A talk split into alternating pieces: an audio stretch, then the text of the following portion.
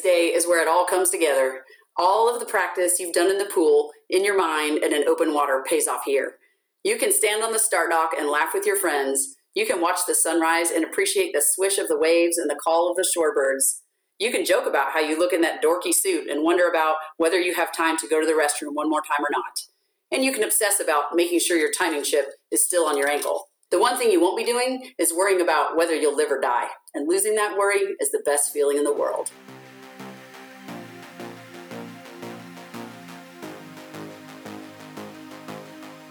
Hi, everyone. I'm Andrew.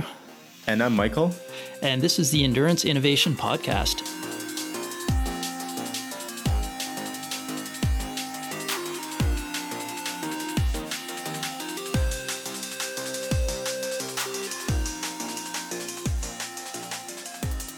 Hey everyone, uh, welcome back to Endurance Innovation. Joining us this morning is Ali Meeks, the founder of Ready Set Sweat, a triathlon coaching uh, organization in uh, northern Alabama, I believe. Uh, Ali's got a pretty in depth history in uh, swimming, and this is why she's on our show today. Uh, she swam for the Dayton Raiders as a youth, and she was a Div One swimmer eh, for Miami in in college. Recently, she's been uh, she's been coaching since 2013, which coincidentally is when X3 started. So uh, a little bit of a coincidence there, and she's got quite a bit of a, a race history under her belt. Ali, thank you very much for your time, and welcome to the show. Thanks so much. Super excited to be here. So uh, a reasonable place to start would be um, maybe fleshing out some of that uh, some of that history that you have in swimming because it is it is swimming that we uh, uh have you on the show to talk about today specifically the psychology of overcoming some of the the fear of uh, of open water swimming in uh, triathlon. So take us through your your history in swimming, please. Sure. So I was that little kid that did not want to get out of the pool when mom said it was time to go. So that was kind of kind of my very humble beginnings, and dealt with a lot of um, getting in trouble from mom for not wanting to leave. And it was just a passion that I've always had. My mom said the reason she got me into swim lessons was because I would jump off the side of the pool and come up laughing, and she thought this isn't normal. You know, most kids cry when they get water in their mouth. so she knew right away that there was something to it. So she got me interested in swimming, and then I got interested in swim team as a high schooler and started competing and working at a little bit of a higher level, and then decided to take that to college at Miami University in Oxford, Ohio for a year. And I really enjoyed my career there and enjoyed swimming and I also, at that time, became more interested in doing outdoor things. So I kind of stepped away from swimming for a few years and came back to it with the advent of triathlon. And I had a friend who was into marathoning, and so she kind of got us into that. And then one other friend said, "Hey, you you know how to swim. You're a good runner, you know, marathoner. Why don't you just get a bike and you could be a triathlete?" And I thought, isn't that just for you know shrink wrapped hard bodies uh, not not normal people? Uh, but i decided to go for it and so it became evident right away that swimming was my best sport in the race and um, just right away just decided that that was a great you know thing for me because i could kill everybody in the beginning of the race and then just kind of watch them pass me the rest of the way so that's a little bit of my swimming history nice and so uh, what was the once you started coaching I, I imagine that you started seeing folks who had uh, perhaps a tougher time than you uh, in the water. And kind of the, the, I will use myself as a classic example. I'm a, a, very kind of average swimmer who who then ends up catching some of you some of you fish on the bike course. Um, so it's never been, you know, I, I, my experience swimming has never been the same as yours of uh, of coming up laughing out of the water. It's usually my uh my thought process coming out of the swim is like okay now the race begins I'm, I'm glad that part of it is done so there's um i think and i i know from you know from my coaching practice and from speaking with folks i'm not alone in that um and i get the sense that your latest project um, can really help uh, people who don't have that that you know born natural love of water Yes, that's true. Uh, you're speaking of the book "Conquer Your Fear of the Triathlon Swim," I guess. That's correct. Yeah, this is why this is why you reached out in the first place. I'm, i was kind of teasing that out. That's right. So tell us about that that book and then and the the philosophy behind it and how it came to be. Sure. Yeah. So the genesis of the book came about because so fast forward from my college years through an entire career as a marine biologist. That was my first career, uh, but I'd always gotten into you know marine biology because of fish and water and the aspect of being near the beach and things I love to do. And so, because I enjoyed that career, um, I was kind of coming to the end of my interest in it and was looking at the other things I like to do. And I thought, you know, I can make make a career out of this what I like to do with swimming and triathlon because it seems like it's something that I know a lot about that not a lot of triathletes know a lot about or that don't have a lot of experience with. Mm-hmm. And I could really help people enjoy the sport more, just what you said about how, you know, the first part of the race for you, the swim is kind of like, yeah, let's just get done with it. I wanted to help people really enjoy all three of the legs of the sport like I did. And I wanted to to make it easier for them to have entry into the sport and not have as much of a barrier and certainly not have you know fear and anxiety about it and make it something that sounds like fun. So what happened there was i had started a company doing swimming instruction and triathlon coaching and i was working with all manner of people in swimming kids adults everybody in between.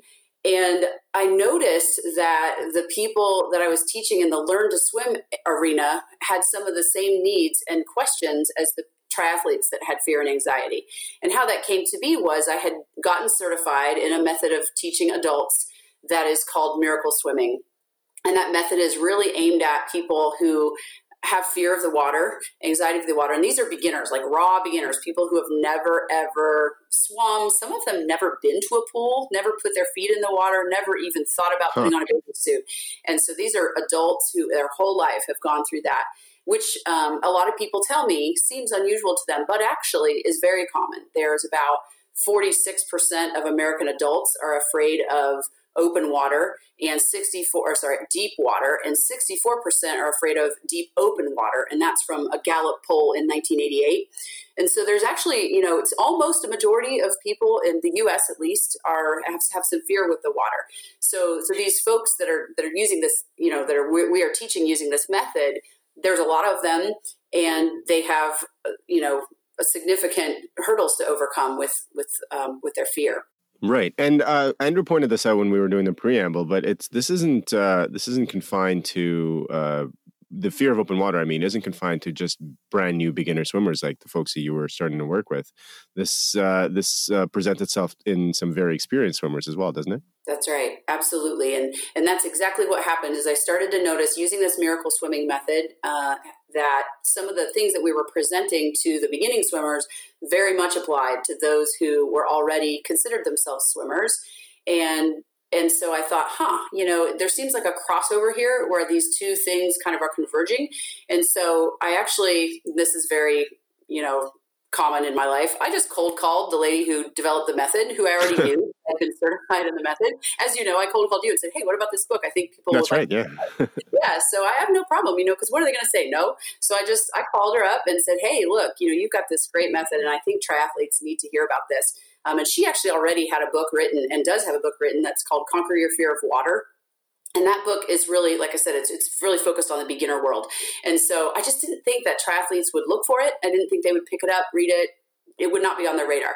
So I said, hey, we need to kind of take this method and package it and make it something that, that they would actually look to and that it would be for them so that they can hear the same great message that we have for them it's it's really such an interesting problem um, and especially with the background i come from which is almost a mix of of your experience and michael's um, where when I was young, I was the the kid who would never get out of the pool, and I would always be swimming. And I went through all the swimming lessons um, actually so fast that I had to wait until I got older to progress to the next level.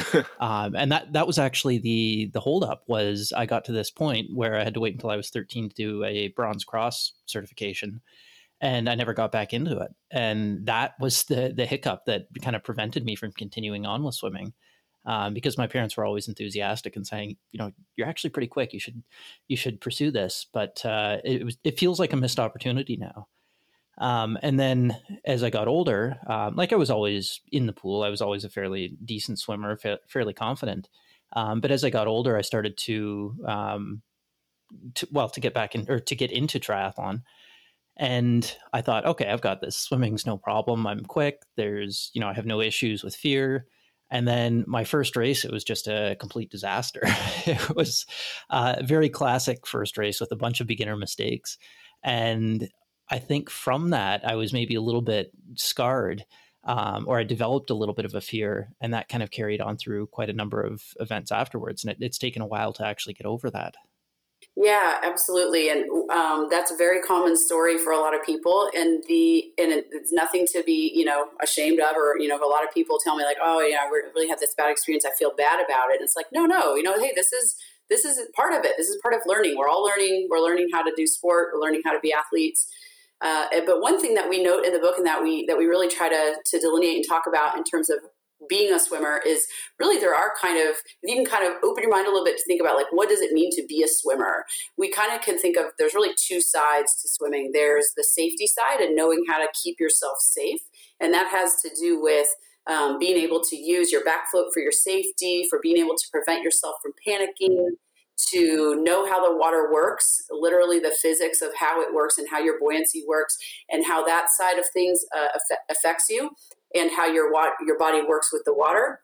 There's this side, and then there's really the choreography side. My colleague Chris Canaday kind of coined that term for the choreography of swimming, which is about moving from A to B in a certain way, using your arms and legs um, to create certain movements like breaststroke and freestyle and all that. So if we kind of parse it out that way, then it makes it a little bit easier to understand why someone with the choreography can still have problems because maybe there are some underpinnings, you know, the uh, philosophies or just under, understanding misunderstandings in the swimming side that's the safety side that is are either aren't articulated or haven't been articulated to them in swim lessons or in their swim life if they taught themselves uh, but but might really be helpful for them to understand going forward. Hmm. I really like that decoupling of the two because uh, you're absolutely right. If you have someone who's, let's say, a strong pool swimmer, and I've coached a few who have, you know, a similar background to you, you know, swam for university, college, um, and then they're, you know, they were quite competitive, uh, and then they get into open water and they're they just they, they they completely fall apart, and it's it's interesting because then you know they maybe they're that that first phase of it, that having to learn to be comfortable in the water, is so far back in their swimming history, or maybe they learned it in a pool, and then when they're faced with a different environment, then it's a very you know it's it's a totally different uh, it's a totally different situation. Because of course you know one of the things that you hear people say about why they're uncomfortable in open water is that they can't see the bottom. And when they can see the bottom they feel okay but as soon as that you know that visibility drops or they're in slightly deeper water that's when people get really well some people get get uh, get a little bit freaked out. So um, yeah i really like that way of thinking about it because it, it also makes it also i think we're as triathletes and swimming obviously being a key part of it we're often our identity is wrapped up in our ability to perform and execute and uh, it can sometimes be a real a real mental setback for someone who um, you know whose identity is that of a strong swimmer who then cannot overcome you know their anxiety of open water and that that causes a lot of really negative downstream effects of uh, of you know performance anxiety etc that's right. And you just said it right there about not being able to see the bottom. So I just want to kind of to to piggyback on that a little bit. The idea that if we are worried about there being a bottom or not a bottom, then that kind of is an indication about our beliefs about where our safety is sourced. Hmm. So, our, if our safety is sourced in our own body, like I have the ability in my body to create my own safety, of course, under certain conditions. I mean, if you're in the middle of the Colorado River, you know, the velocity is beyond your ability to control. But but in a general triathlon scenario, you know, I have the ability in my own body to create my own safety. So I, I have my safety here in my own self, and I am always with myself. So I have it there whenever I need it. Versus uh, deriving my safety from the bottom or from the wall in the pool or the lane line or someone else like a kayaker, someone like that. Yeah. You know, so you're able to, and I always talk about it with, with my swimmers in terms of a, of a continuum. And they say in the shallow end, like, well, you know, I really need to have the bottom right now. I just, I'm not comfortable in deep water. I'm like, no problem. You know, totally love that. Like, like just really feel the safety that you're getting from the bottom. Once you get really comfortable and you know you've got that safety and you learn how to use your back float and you learn how to prevent panic and all this, where you do have safety, you're going to slowly move that needle to the right you're going to move it further and further away to, from the bottom in the wall to yourself. And once you're 100% that where you have your safety derived in yourself and sourced in yourself, that's where you can, you can be comfortable in a lot of different environments because you're the one that's doing it not the you're not relying on anything else for your safety yeah it's a classic locus of control problem where you're you're encouraging folks to you know to understand that they they have the the ability and uh and uh really the control over the situation uh, of course with the caveat of being outside the Colorado River. Yeah, and a complete converse to what I just said. For example, as I went on a scuba diving trip with my husband and some other people some years ago, and I was a new diver. I had never never been certified, but we did it for the trip um, before we left, and I was pretty uncomfortable scuba diving because you know why? Your safety is derived on that unit that you're wearing. Yes. And I was used to having it in my own self. I was not used to having to rely on something else other than my body. Interesting. And so I felt exactly the opposite of this, where I was like, I'm not comfortable right now. yeah, it cuts both ways, doesn't it? Huh. The the other interesting point I bring up there is kind of the fears that I have, which are um, nothing to do with the bottom, but uh, just other things in the water. And this is something I used to be embarrassed about, but I'll freely talk about it because I know other people have the same thoughts. But uh, just when you're you're swimming along, I would rather see everything or nothing. Um, the in between is what terrifies me. When you're swimming along, and all of a sudden, out of the murky depths, you see a tree branch or something sticking up, and you're in the middle of the lake, and you're like, "Why is there a tree below me right now?" But uh, that kind of are coming to get me. Yeah. Yeah. So it's it's that um that partial exposure that kind of gets me. It's just like if I can see weeds or if I touch something, that kind of freaks me out. Except not in a race, oddly. Uh, that's the one time that I can ignore pretty much anything. But recreational swimming, especially when I'm on my own, that just drives me nuts. Um, and that is like the single biggest fear I have right now with getting in the water. And I know that a good friend of mine who's a, a former varsity swimmer um, he actually has the same issue. Like he's extremely comfortable when it comes to racing, but uh, he just he also hates things that touch him or things that appear out of nowhere. Um, so no, it's not just me, but uh, but it is maybe just the lack of control of your environment. So similar problem, similar psychology, but not so much the fear of safety, or at least not the the safety part that I'm in control of. Um, because I know that I can swim, but I just don't know what else, or even when I do know what else is out there, I'm still freaked out. And it's funny because like I can feel my heart rate go up. I can feel other physiological effects like the fight or flight come in. And it's such a weird experience for me. It, yeah, that's right. Well, and what you just said there about those other things. So we talked about a second ago about the idea that you have the safety in your body. So what you're talking about is do other things in my environment have the ability to remove me from feeling like I'm in control of my own safety? Mm-hmm. Like in that case, that's what's happening is you're you do have your safety possibly you know not don't know for sure but derived in your own body. You know it's derived there or maybe you know now you know. And but but it's like okay well once that something upsets the apple cart you know then can i can i bring myself back to calm and how do i do that? And so in the book we talk about five different we call them the five circles or Melon's method. My co-author her name is mary ellen but it goes by Mellon which is awesome. Um, and yeah, she's fantastic. She she has a method that she's developed called the five circles, and it's the basis of miracle swimming, and it kind of pictures people um, uh, in in a continuum from first circle to fifth circle, and the first circle is about where you are when you're calm.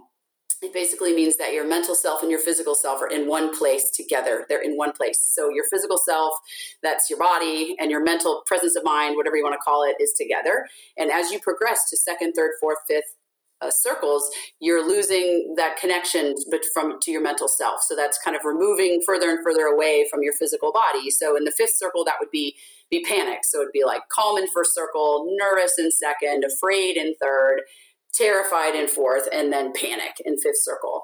And the point being that in the fifth circle, you're not really in control of when you come back to first circle. So, so in your case, talking about being, you know, worried about these items in the water, what we recommend is kind of just everyone always keep in first circle as much as you can. You want to stay connected to your physical body in that first circle. So when you start feeling these questions, like, oh, if, I'm standing on the beach and I'm worried about, you know, these trees in the water that seem scary or whatever else, else there is in there that's going to, you know, poke me or you know hit me as I'm swimming, then I'm no, I'm starting to notice, hey, I might be in second circle and I haven't even really gotten in the water yet can I bring myself back to first circle and bring myself back to that level of control, which is what you have when you're in first circle? You have all the control you need.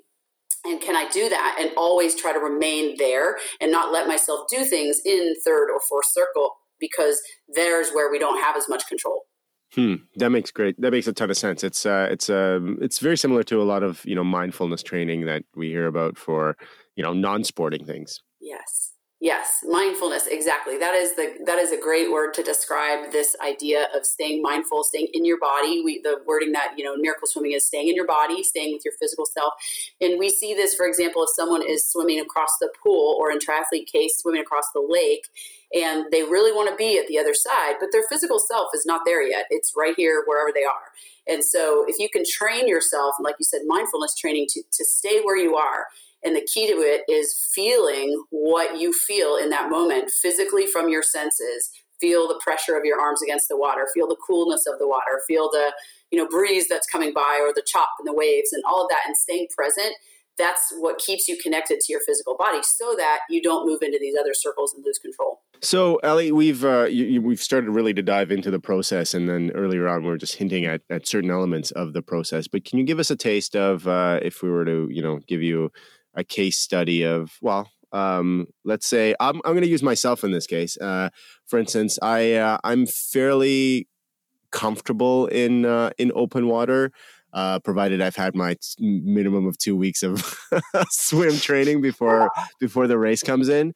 Um, my uh, so I would say like I'm in the first circle most of the time my personal anxiety and i've i've actually been very careful in selecting races to avoid this is a non-wetsuit swim. So i'm and this this i think ties to your um uh your your excellent point about knowing that you have control and that the, the control of the situation is entirely in your body in most in most situations um, and I I really do relinquish some of that control to this this life jacket, this hydrophobic life jacket that I'm wearing all over my body. Basically, that I know that in this thing I will not sink because I am now positively buoyant. Whereas you know, as a runner, cyclist, male. Um, who you know doesn't have the body fat percentage he once did but still still cannot float i i there's you know i've tried this i've tried the the float on my back i've had people instruct me a hundred times and it just I my my legs will sink. You know, they're just they're you know cyclist legs. And um, without a wetsuit, in a wetsuit, I can float no problem, obviously, because of the the added buoyancy. So my uh, my issue is in a non wetsuit swim, I would feel quite uncomfortable. And I've practiced it a little bit, and I can sort of do it in training. I mean, you know it doesn't it doesn't cause me mass anxiety but it's certainly if we're if we're using the five circles analogy i'm no longer in first circle. I'm probably in like second slash third if i'm doing a non wetsuit swim. So if you have an athlete like me and i think this is a fairly common issue with uh with with folks um take me through the process. And obviously you know you're you're you're selling books so you don't have to give a, you don't have to give away the farm but just uh, give us a taste of what that would look like no, I'm glad to give away the farm. We're very, we're very open with it. Our goal in writing the book, of course, if anyone's written a book out there, you know, it's not about the money. It's about getting the word out to people so that they can be safe and have fun and enjoy the sport. I mean, I think so. The first part, what you said about about your um, body composition is super important. So this is really key. So there's really, you know, how everyone always says there are two kinds of people in the world. Well, there are. In this case, there are sinkers and there are floaters, and there really are. That's the two types of bodies. And sinkers have usually got pretty low body fat. And they also sometimes have more dense bones or larger bones. And then your floaters are someone who has more fat on their bodies, but everyone has air. So the two things that make us float are air and fat. So the right. floaters have enough fat to offset the rest of their body mass. The sinkers do not. But it's a very low percentage of people that are sinkers. It's like two two something percent of the population are sinkers. Huh. And if you think about, you know, there are people out there that are sinkers who are very good swimmers. And can you think of who those could be? Probably all the low body fat, you know, high level triathletes or swimmers. Yeah, the entire males team probably. Yeah, they're all super low body fat, um, but they're excellent swimmers. So it doesn't mean that someone who's a sinker can't swim. It just means that sure. they don't float when they hold their breath and they're at the top of the water and they don't do anything. They don't don't move their body. They just hold a big big old breath they are going to probably sink to the bottom. A floater, when they hold their breath and just hold still and don't do anything, they will stay floating. That doesn't mean they float horizontally. Depending on your body mm. composition, you might be floating vertically um, because if you don't have a lot of fat in your legs, then or rear end, then you're going to float more vertically. It's just a different shape. But a sinker really will sink right to the bottom. And that, again, doesn't mean they can't swim. It just means that when they're on their back and they want to rest, they're going to have to move just a little as easily as they can to use as little energy as possible just to keep their face out of the water so that they can breathe. A floater doesn't really have to move at all to keep to keep their face out of the water. I'm somewhere in between. So I have a, you can't see me, but I'm fairly thin. And so for me, I float when I'm holding my breath. And when I exhale, I sink or I sink, I go underwater. My face goes underwater. Right. So I have to use just a little bit of a sculling motion in my almost vertical back float in order to keep my face out so that I can breathe. And, um, and this is a very, um, this, I, this dichotomy between floaters and sinkers is, is kind of not very well known. I actually met a lifeguard who had been told by his, train, his lifeguard trainer, the instructor, that he should be able to float. Just take a bigger breath. Just take a big breath. And the guy, the lifeguard, was one of our nationally ranked wrestlers a number of years ago. And he has almost no body fat. And he's a nationally ranked wrestler and he's tons of muscle. So he does not float. And, and so it wasn't the guy's fault that he didn't float. And that wasn't the lifeguard instructor's fault to not know that. But it's just the physics of it is not very well understood. So in your case with the wetsuit, like you said, you may very well be a sinker. If your legs don't float at the surface, that may not mean that you're not a floater. They might just be more vertical. Yes. So I'd be really interested to see what you look like in the pool without a wetsuit, just holding your breath and kind of just hanging out. I meant I meant I couldn't do a horizontal float because I was, you know, growing up, I was told like everyone can do a horizontal float. I'm like, no, sorry, I can't. Yeah, um, no. But I could probably, with a lung full of air, I could probably vertically float and and yeah, I mean, with I can definitely do it with the minimum scull. I don't, you know, without even moving my legs vertically. Totally can do that. I've done that many, many times. But uh, um, with a wetsuit, I can horizontally back float, which is great. and it just feels better. Yeah. Totally. And but the key is the most important part of your body that you want to keep out of the water when you're trying to float is your is your nose and mouth. That's it. We don't care about any other part as long as that part's out you got that you got that air. Because that's what we all need when we're you know stressed about survival in the water is air. Of course. Yeah. So that's the piece that seems to be not very well understood but that is helpful with the wetsuit conundrum like you said where i feel like yeah i need my wetsuit to be able to float. Well it might be true that you could float without it not as um, not as horizontally, but you probably float just as well, mm-hmm. or just a little bit, little bit of effort, and you could have the same safety feeling in your own body without the wetsuit. So it sounds like this would be an excellent uh, training tool to use or training method to use just to become more comfortable. So just go into the pool and try and float for a while. Or probably an even better training stimulus would be doing a fairly hard set and then floating. Um, so that you go in a little bit fatigued, a little bit tired, but near the wall so that you have that escape. But just understanding that feeling and how you can bring yourself back down to a calm level um, by exerting minimal effort. That is so gold, Andrew. That's exactly it. Yeah, totally using it, playing with it in your training, and seeing like, what am I? Am I a floater or sinker? Do I know? And then trying it out in the shallow end where you feel really safe and controlled. And then, like you said, yeah, working it into some heavier sets where you are absolutely relying on it for your safety and feeling like you can use that anytime you want when you're in the open water and you know how to use it because you've done it a ton of times in the pool. That's a great idea. So, very interestingly, some of my anxiety with swimming has come from the wetsuit itself. Um, so, I know it, it, lends a little bit of safety and buoyancy, but actually, the feeling of constriction and not being able to take a deep breath as comfortably, especially when you start hyperventilating or getting um, this fight or flight response when you want a deep breath, you want to fill your lungs, but it's just that little bit of pressure. Um, and this is what caused the big disaster in my first race. I just started to panic where it was like oh my God, I'm in the water. I can't breathe. What's going on? I thought I was prepared for training and I was starting to question everything I had done. Um, but once I managed to catch my breath, I realized, okay, this isn't nearly as bad as I thought. Um, I can get through this. But that initial wave of fear just rolls over you and you lose the ability to make good choices, really. Yeah, that's so hard. I'm so sorry that happened to you. And um, for a just kind of giving people advice for kind of how they would handle it. You know it really comes from kind of from the beginning and i don't know how often you were able and depending on where you live in the country sometimes it's not possible to use your wetsuit a whole lot before race day especially for early races.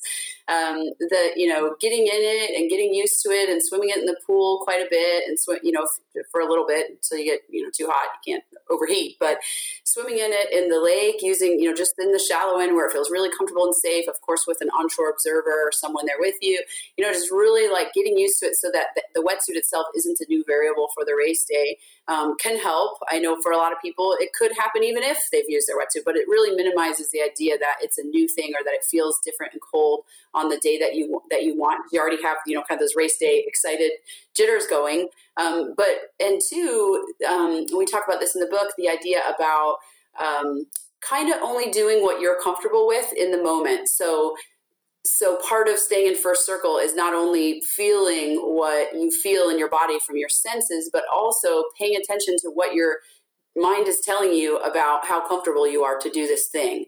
And so I'm guessing that in the moment before, maybe the weeks before, it was like, well, I don't really feel super comfortable about this race. I'm nervous about this wetsuit, or maybe um, maybe just race morning. Like I'm, I'm not comfortable and sort of listening to that little voice and saying, okay, is this a good idea? Should I should I do this thing where I'm not in first circle? I know that I don't have as much control when I'm not in first circle. Am I okay with that? And, and you may well be. You just may know that you have a risk of moving to the third or fourth circle if you begin something that when you're not in first circle. So what I recommend is for athletes to practice beforehand and using their wetsuit in a place that feels really safe and comfortable and just stepping through. And each time they're doing the next thing asking like does this feel good to me? Does this feel fun and safe? Is this what i want to do? And then you know you minimize the chance that that on race day you might answer that differently for yourself. And the uh, the failing there is completely on myself. I didn't take the time, didn't have the familiarity with it in open water beforehand. Um, so I I tried it out and I tried transitions and, and doing things like that at home, but just not getting into the open water, um, especially doing a hard swim in open water where uh, where I was having to breathe harder. So that feeling was very unfamiliar to me, and it uh, it drove me over the edge. But it could have easily been corrected by preparing properly. And that's the the really good thing to come of this is that everyone I've spoken to who's just getting into the sport, I tell them, okay, don't do what I did. Uh, go and try it in open water. Go and get comfortable with it. You know, even if you're at the beach or sitting in a, a pool, and just get used to the feeling of floating. And once you become more accustomed to that feeling, you're much less likely to get into a situation that overwhelms you that that I experienced. Um, and I, I, got through it. Um, I just had to recenter myself and um, be able to refocus. But it did take some time, and it was a big surprise because I thought going in that I was a decent swimmer. Um, looking back, I was not a decent swimmer, but uh, I had that feeling. And it was just a bit of a blow to the confidence and ego. And I think that's what pushed me off center. And then it just spiraled from there. But um, certainly with other people, I always recommend to to test out race conditions before you actually get to the race, especially if it's your first race. On the subject of uh, wetsuits, I just want to make a, a, a, side note. So wetsuits are incredibly sensitive, or you know, your experience with wetsuits is incredibly sensitive to wetsuit fit. Um, which is not a straightforward proposition. Certainly for for beginners, um, people who've never worn a wetsuit before, even if you've you know practiced, um, you know if you there's a there's a bit of a spectrum on on recommendations for how they should fit, but certainly for optimal performance, they should be quite snug. You want a little bit of water coming in, but you don't want like a continuous circulation of uh, of water in it. So there is a little bit of that compression that that is um, necessary for performance because then they end up being you know if, if they are if you're scooping water consistently especially with through the neck opening um, then you you are actually compromising performance quite a bit. Uh, but so fit's really important and finding that balance between you know your comfort level and the, the tightness of the of the suit. Uh, but also there are slightly different designs specifically around um, that key neck opening and uh, this is pure speculation on my part, but I suspect uh, what what's going on in the in that feeling of of restricted breathing. Part of it may be the compression around the chest and diaphragm, probably not diaphragm too much, but I suspect the biggest key is the um, the compression on the neck, and so it's almost like a choking sensation that is so uncomfortable for most people and there are there are some suits that are that that have less compression around the neck while still not acting as a as a scoop for the water. So trying on different suits is really a good idea. But also the way that you put a suit on. So for for example, um, you know, a trick that I really like is once you get it all zipped up and you're you know all de-wrinkle yourself and you've actually got a little bit of water in the suit. Um, trying to bring as much of the material from uh, on on your front, from your crotch and your belly area, up into your chest and up into the neck, so that you can almost you know relax some of the uh, some of the elastic pressure on that neckline. Really goes a long way to relieving that that stretch around the neck. And again, purely speculation over here, but uh, I suspect that it's that feeling of of constriction around the neck that that causes that that triggers that instinct of uh, of suffocation or insufficient uh, oxygen supply. And for getting that good fit as well, um, or the good distribution on your body, the other thing that I've noticed is quite often on race day, like you're rushing around in the morning. You're in some races you're already sweating because it's a hot, humid day, especially in Ontario. Um, but you have got this layer of sweat, so things stick and you can't get it with the right distribution. But as soon as you hop in the water, um, what I do is I'll take either the neck or the legs and I flap them to pump water into the suit. And you build up this lubrication layer of water that kind of inflates the suit a little bit. And it doesn't last a ton of time, but it allows you to easily shift things around so you get a, a comfortable tension distribution. Yeah, very good. Compression distribution. Yeah. Um, so that for me makes me feel 100% better. Uh, and that's one of the little tricks I picked up. But there's some races that you're not allowed in the water beforehand. And that's not something you should rely on, just like a power meter where you can't always rely on having that. But if you can take advantage of it, then I definitely recommend it. That's when you bring a bottle of water with you and pour it into your suit. Um, also, really good on cold races because it, it, it, you know, it's that layer of water that keeps you. Well, I mean, it's the water plus the the neoprene insulation. But um, yeah, on races where you're not allowed in the water, a really nice hack. And Ali, I'm sorry, we're totally getting off. Oh no, that's totally fine. Actually, I was um, that's fine. I was just thinking when you were talking about um, the feelings that you have. That yeah, those are great examples of listening to your body in terms of I'm feeling these things, and then are those life threatening things? This feeling where I have where it feels like I'm being choked, it feels like my chest is being compressed, it feels like you know these things are happening. Is that life threatening or isn't it? And when you're in that moment, it's hard to make that like objective, you know, analysis when you already have race day like you said, all this stuff going on.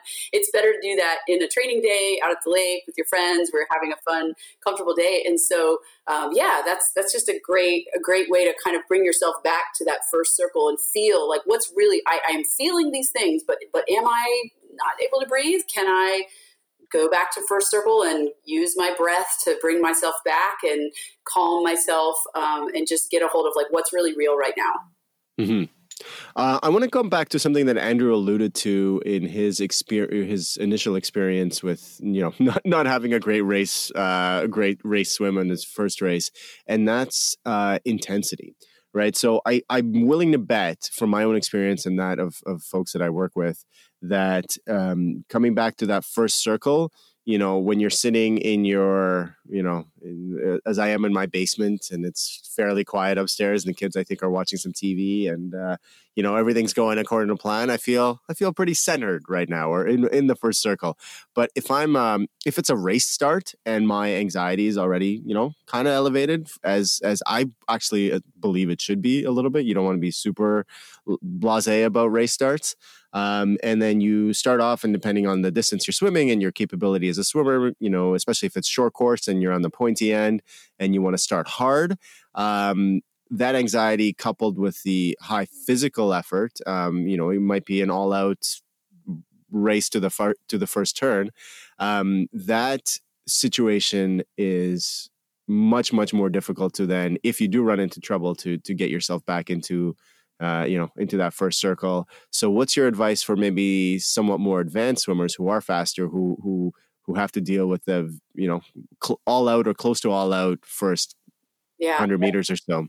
And then and then running into anxiety maybe maybe at that first turn right where which could be congested if you're not the first human to to get to it. That's right. That's exactly it. Um, yeah so my advice would be first of all like we talked about in pre-show really having a good warm up just getting your heart rate up already and getting you yourself your physical body warm so you're pushing that blood out from your inner uh, core out to your skeletal muscles and extremities so that your cardiovascular system is already moving. Mm-hmm. That's the first thing uh, to warm up. The second one is to um, really just be um, mindful of kind of how you're feeling as you, as you as you get going. Like, am I am I feeling nervous and jitters? And and when we have nervous and jitters, I was just speaking to someone about this the other day. Uh, this came from a talk that I listened to. I didn't make this up, but it's the idea that nervousness is is really where we are expecting a bad outcome and excitement is where we're expecting a good outcome, but they feel hmm. really similar. It's physiologically That's interesting. feel exactly the same. And so you're just expecting a different outcome. So the second circle can be a fun place to be. It can be a good place. If we think of like roller coasters or maybe even a haunted house, it's like it's kind of you know, but it's fun. and so you can be in that that space, that second circle, and it can be a fun place. Once you get to third, that's not a fun, and you're not in much control. Uh, so when you're when I'm saying we want to be aware of how we feel as we start the race, really thinking about what are my expectations? Am I expecting this to go great and I'm going to have a blast with it and it's going to be awesome, or am I like, oh crap, here we go? You know, so just changing your your your internal self talk about it and talking talking to yourself differently and preparing yourself. Hey, I've done a bunch of these swims around a buoy with other people. I'm ready for this. And are you? Have you trained with friends in the pool where you're very close to them in physical proximity? You know, are you ready? You know, all of those kinds of getting ready and then being mentally ready just, I guess readiness would be the the sum up of my advice there. Just really making sure you have a lot of readiness in your mind and in your body. I like it. Um, so we've done, I think, uh, a, a, fair job of uh, of talking about very specific cases, but I want to jump back to um, you know the the book and the system as a whole. And is it, uh, it you know, like I said, we've we've done some ad hoc examples, but uh, can you talk a little bit about the systematized approach that you would you know if you don't, don't really know anything about the individual and you know you know it's not like they're worried about swimming without a wetsuit or they're worried about starting hard um, what's the what's the approach that you would treat with the very kind of middle of the road athlete? What's the process look like yeah, so it starts kind of with the the idea of not pushing yourself. So that would be kind of step one. Okay. Agree to not push yourself, and that's a hard one, especially for us. You know, as high performing people, it's very hard to say I'm willing to not push myself, and because being pushy with ourselves in other ways has led to great success in all the things that we've done in school and in life. But in learning how to conquer your fear of water, and um, it's pushing doesn't really work. With fear, pushing isn't a successful attribute. So what we want to do is go slowly and let ourselves be where we are. And what happens is as you go slowly and kind of let yourself be where you are, you actually become curious about what the next step is. So if I was working with someone who's just getting started, the first thing is to agree. We're going to try to stay in first or second if it's fun, circle so that and we're not going to push ourselves to do anything that makes us feel scared. And because of that, we're going to move faster than we would if we did push through, and we're going to be more successful and we're going to get where we want to go quicker. So, agreeing number one to start there, and then allowing yourself to go through the very stepwise process of each of the different items that provide you success and safety in water. So, let's just start in the shallow end. Let's put our face in. Do we like putting our face in? Are we uncomfortable putting our face in? There are a lot of really awesome swimmers I worked with who just hate their face in the water.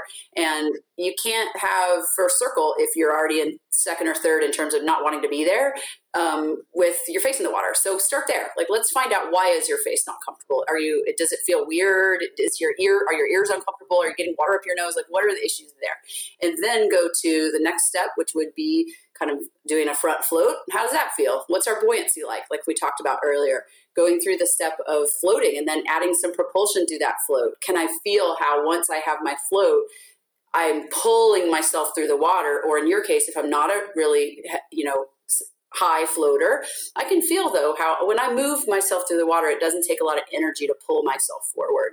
And I can go through that and moved into you then using your back float for your safety and go stepwise through do i feel comfortable rolling onto my back? How do i feel about getting onto my back? Does that feel good to my nose? You know all of those like things where you begin in the pool where you feel really good to make sure that those baseline fundamentals are solid. And then agreeing to become curious about the next step was well okay what, would happen at the lake where i'm in the shallow and what feels good there? And can i step through these safety things of understanding the float and using of my back float and deriving safety for myself in the shallow in the lake? And then how about in the deep that's just offshore where i'm really close i can just zip right back if i start to go to second or third circle. And a lot of people you know when we talk about this to our athletes and say you know we're going to agree not to push ourselves they're like but if i don't push myself how am i ever going to get you know, where I want to go. How am I going to move forward? And the answer is that you just will. We've just seen it too many times. You know, you just will. You're, right. You'll just want to be curious about what the next step is. And I gave this example in the book, and it's the idea that um, there was an Italian teacher named Maria Montessori, which, if you have young kids, you may be yeah. familiar with. Yep. She had a method of teaching children based on kids' innate interest and curiosity about their world. And they move to the next thing just because they want to know. And they are curious about what's next, what's next. And that doesn't go away just because you've grown up. You still have that innate curiosity to what's next. So when you let yourself be in these moments, in these little steps, one at a time, moving toward what you want to do, which is swim around a lot of people in a really fast way, you will be curious about what the next step is. You won't get stuck for long because if you're committed to not doing what's scary, you'll always be able to return to first circle and you'll move forward. I love it. And that's just uh just a reminder to our listeners that process is separate from the and I love this word. I'm gonna start I'm totally stealing it, the choreography of swimming. There you go. Um, this is purely purely being comfortable you know and and fo- and focusing the understanding that the control of your safety is in your hands when you're in the water. So those are those are two you know kind of decoupled things and this is what you were just talking about right ali that's right and freestyle if you think about it the only reason we use it is that's just the fastest stroke there is. Yeah. Butterfly is almost as fast but no one swim and fly it's too hard. Way, but, way too much work there's no reason that we have to use freestyle. We can use breaststroke, we can use backstroke. We can. No one's handing out shirts for people only using freestyle and medals. You know, everyone gets a shirt and a medal.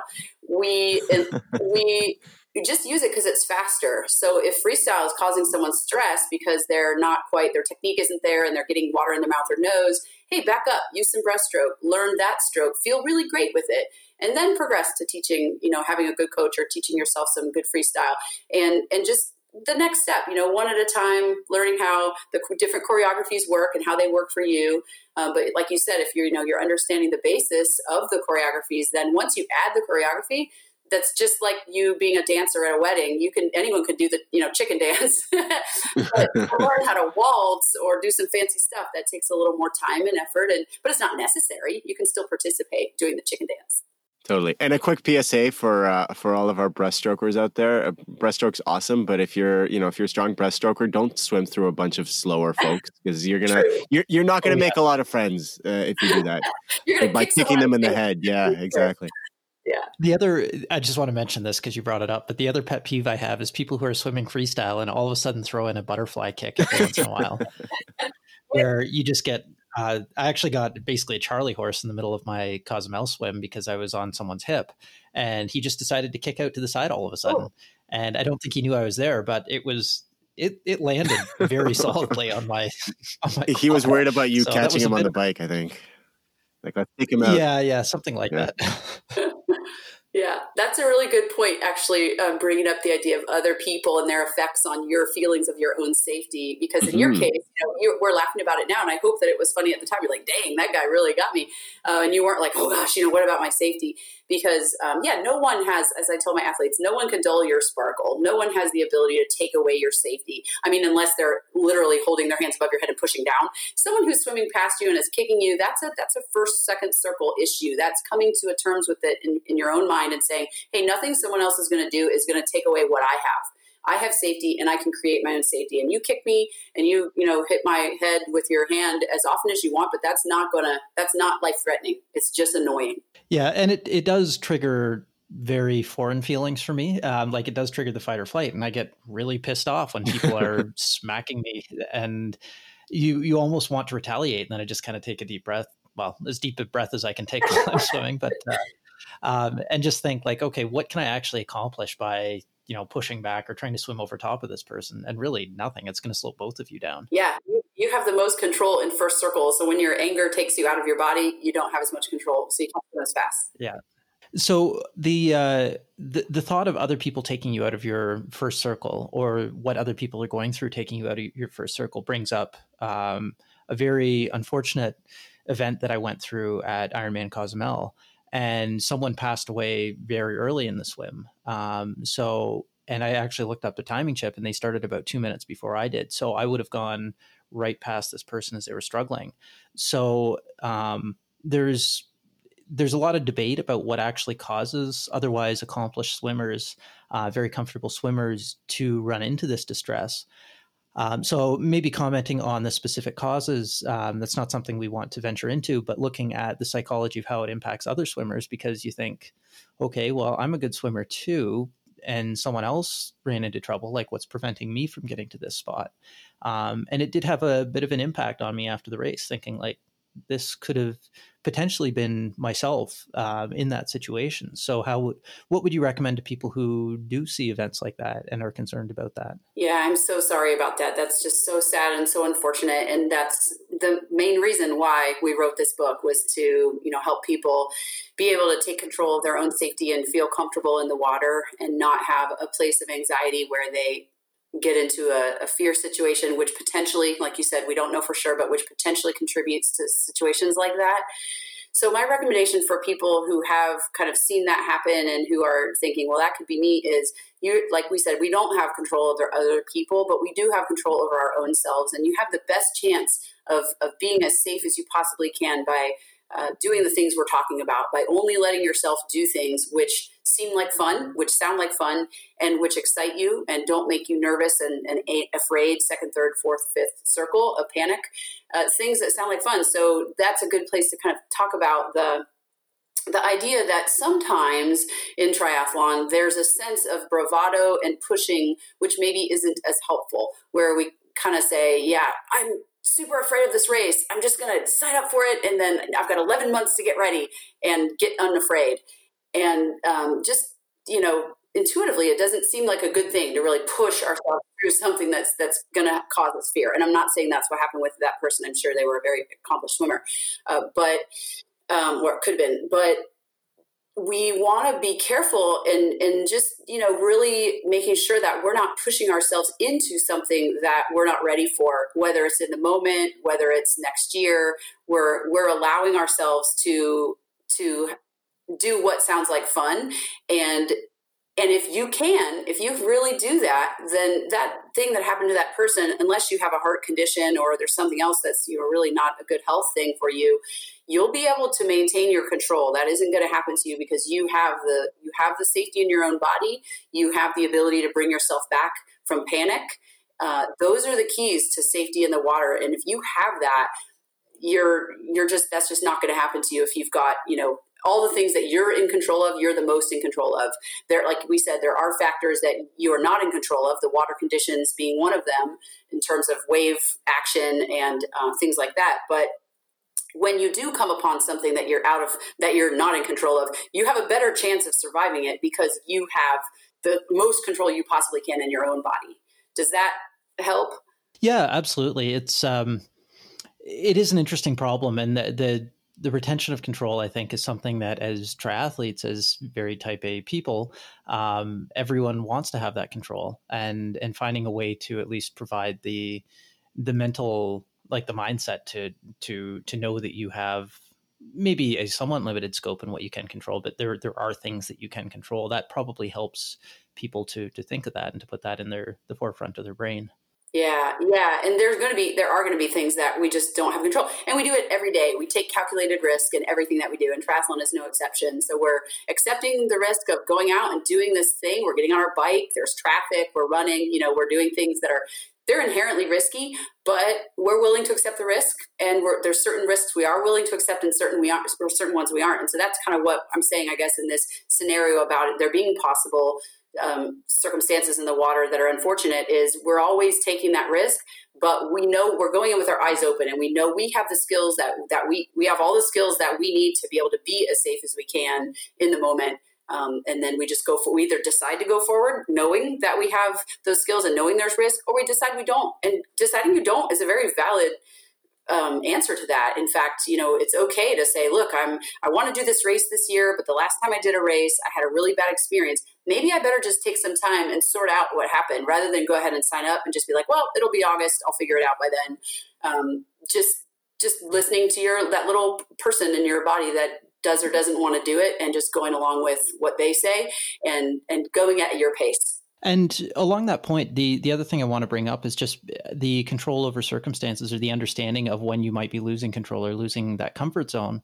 Um, this doesn't particularly relate to swimming, but uh, there was a very hot race in Kingston, Ontario that I did a couple of years ago, and the water was warm and it was marginal for wetsuit swim, and I I tend to build up a lot of heat. Um, so that's something we've discussed at great length in other podcast episodes, but. Um, I I was overheating at the end of the bike, and like it was already 30 Celsius by 9 a.m.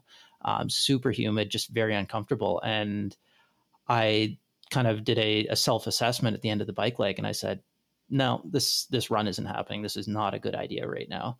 And it sucks. It was my first ever DNF, but I don't regret it because I I did this mental assessment and I said I'm going to be putting myself in a situation I'm uncomfortable with it's going to be a bit of a blow to the ego, but at the same time, I don't want to end up with heat stroke or I don't want to put myself through this suffering that is not beneficial for me. Like there's certain suffering with running that you can or biking that you can get through and that feels like an accomplishment, but some of the heat suffering, I think, where you know you're on the edge of something a little bit dangerous, that's that's not a good situation. So I was able to pull back from that and that's something I think the the understanding my body and the, the maturity of racing for a few years has allowed me to fully perceive. But uh, I wouldn't have made that choice a couple years prior. Um, and I may have put myself in a very unsafe situation. Wow, that is gold. That is gold right there. Just making that good and safe decision about what's right for you. That's awesome. I love that you did that. I think that's really smart. Yeah, agreed. Um, so, uh, listening to you talk about this, Ali, kind of my key takeaway is that we have a lot more control over the way we feel in uh, in these situations than perhaps we think. And but the but it doesn't just happen. It's not an accident that it's a very deliberate um, you know it's a it's a choice and it's something that that that requires practice. So there is you know if for, for folks who are listening who who have and i mean you can you can extend this to beyond swimming to any kind of to anxiety about you know maybe other things as well but uh, in the in the specific context of swimming, there there is a systematic method for improving your comfort in that environment, and comfort in that environment is not an accident. It is a it is a deliberate kind of practice of uh, of taking these steps. If this is something that you that you know uh, that affects your your performance or your enjoyment of uh, triathlon or swimming in general. I could not have said it better myself. That's exactly it. Great summary. yeah. Well, we're we're getting to that part of the episode. I know Andrew's got uh, Andrew's got a jet soon anyway. Um, so Ali, thank you very much for uh, for taking the time and uh, and educating us on this subject, which uh, I think is uh, you know we we spend a lot of time on the show talking about uh, objective um, you know metrics and and performance improvements and marginal gains here and there. Uh, but I think we can, and Andrew, you and I have talked about this in the past. We we've we want to spend a little bit more time talking about the the less easily quantifiable um, tools that that we have available to us if we know that they're there to really improve uh, performance and enjoyment. And I think performance and enjoyment are kind of um, they they go hand in hand. Like if you're having a miserable time, you're not going to perform well um, and uh, and vice versa. If you're having a great time, chances are you're going to have a very good race. So um, yeah, Ali, thanks again, and uh, I'm going to ask you for some information for contact information for where people can get in touch with you and how they can get a copy of your book. Um, where what's the best way to do that? So our website is conquer your fear of the triathlonswim.com. That's the long name, but it's the same name as the book. So it's uh, conquer your fear of the triathlonswim.com. And my personal website is readysetsweat.net. Uh, and the book is available on Amazon, so you can hook you can look it up on Amazon and hook yourself up with it. Perfect. And yeah, there you go. And I'll put those links in the show notes, folks, so you don't have to, you know, uh, figure out what all the what, what, the order of the words is, or uh, if there's any if there's any dashes or, or pluralizations in there. So yeah, uh, that'll all be up in the show notes. Thank you so much, guys. No, this is super educational. I loved it. And admittedly, we we typically focus on the bike and the run, and this is really nice to yeah, also true. Dive into the swim. Sorry for the pun, but uh, it's it's something that we need to do more of, and I'm glad that Puns? we've, we've started to. Uh, no, not that. There's more than enough of those. But uh, glad, I, yep. I could splash in with you. there you go. Now right, you're getting it. we need to have a special label on this podcast for warning puns. Yeah, it's like there's um there's a tick box you can check whether or not it's um it's explicit or not if we're using you know potty, potty talk, and on this one this will be like you know pun talk warning. Although it's not as bad as some we've done, I think. Yes, it was a very deep dive. yes, yes, that one that's an obvious one. Thank you for uh, for for throwing that out there. Uh, so, listeners, thank you very much as always for uh, for tuning in. Um, support the show by telling your friends, uh, rating and reviewing us on iTunes or wherever you do get your podcasts. And if you want to show your financial support for the show, we are now on Patreon um, at patreon.com slash endurance innovation. And that link will be in the show notes as well. So as always, thanks for listening and we'll uh, talk to you soon. Thanks, everyone.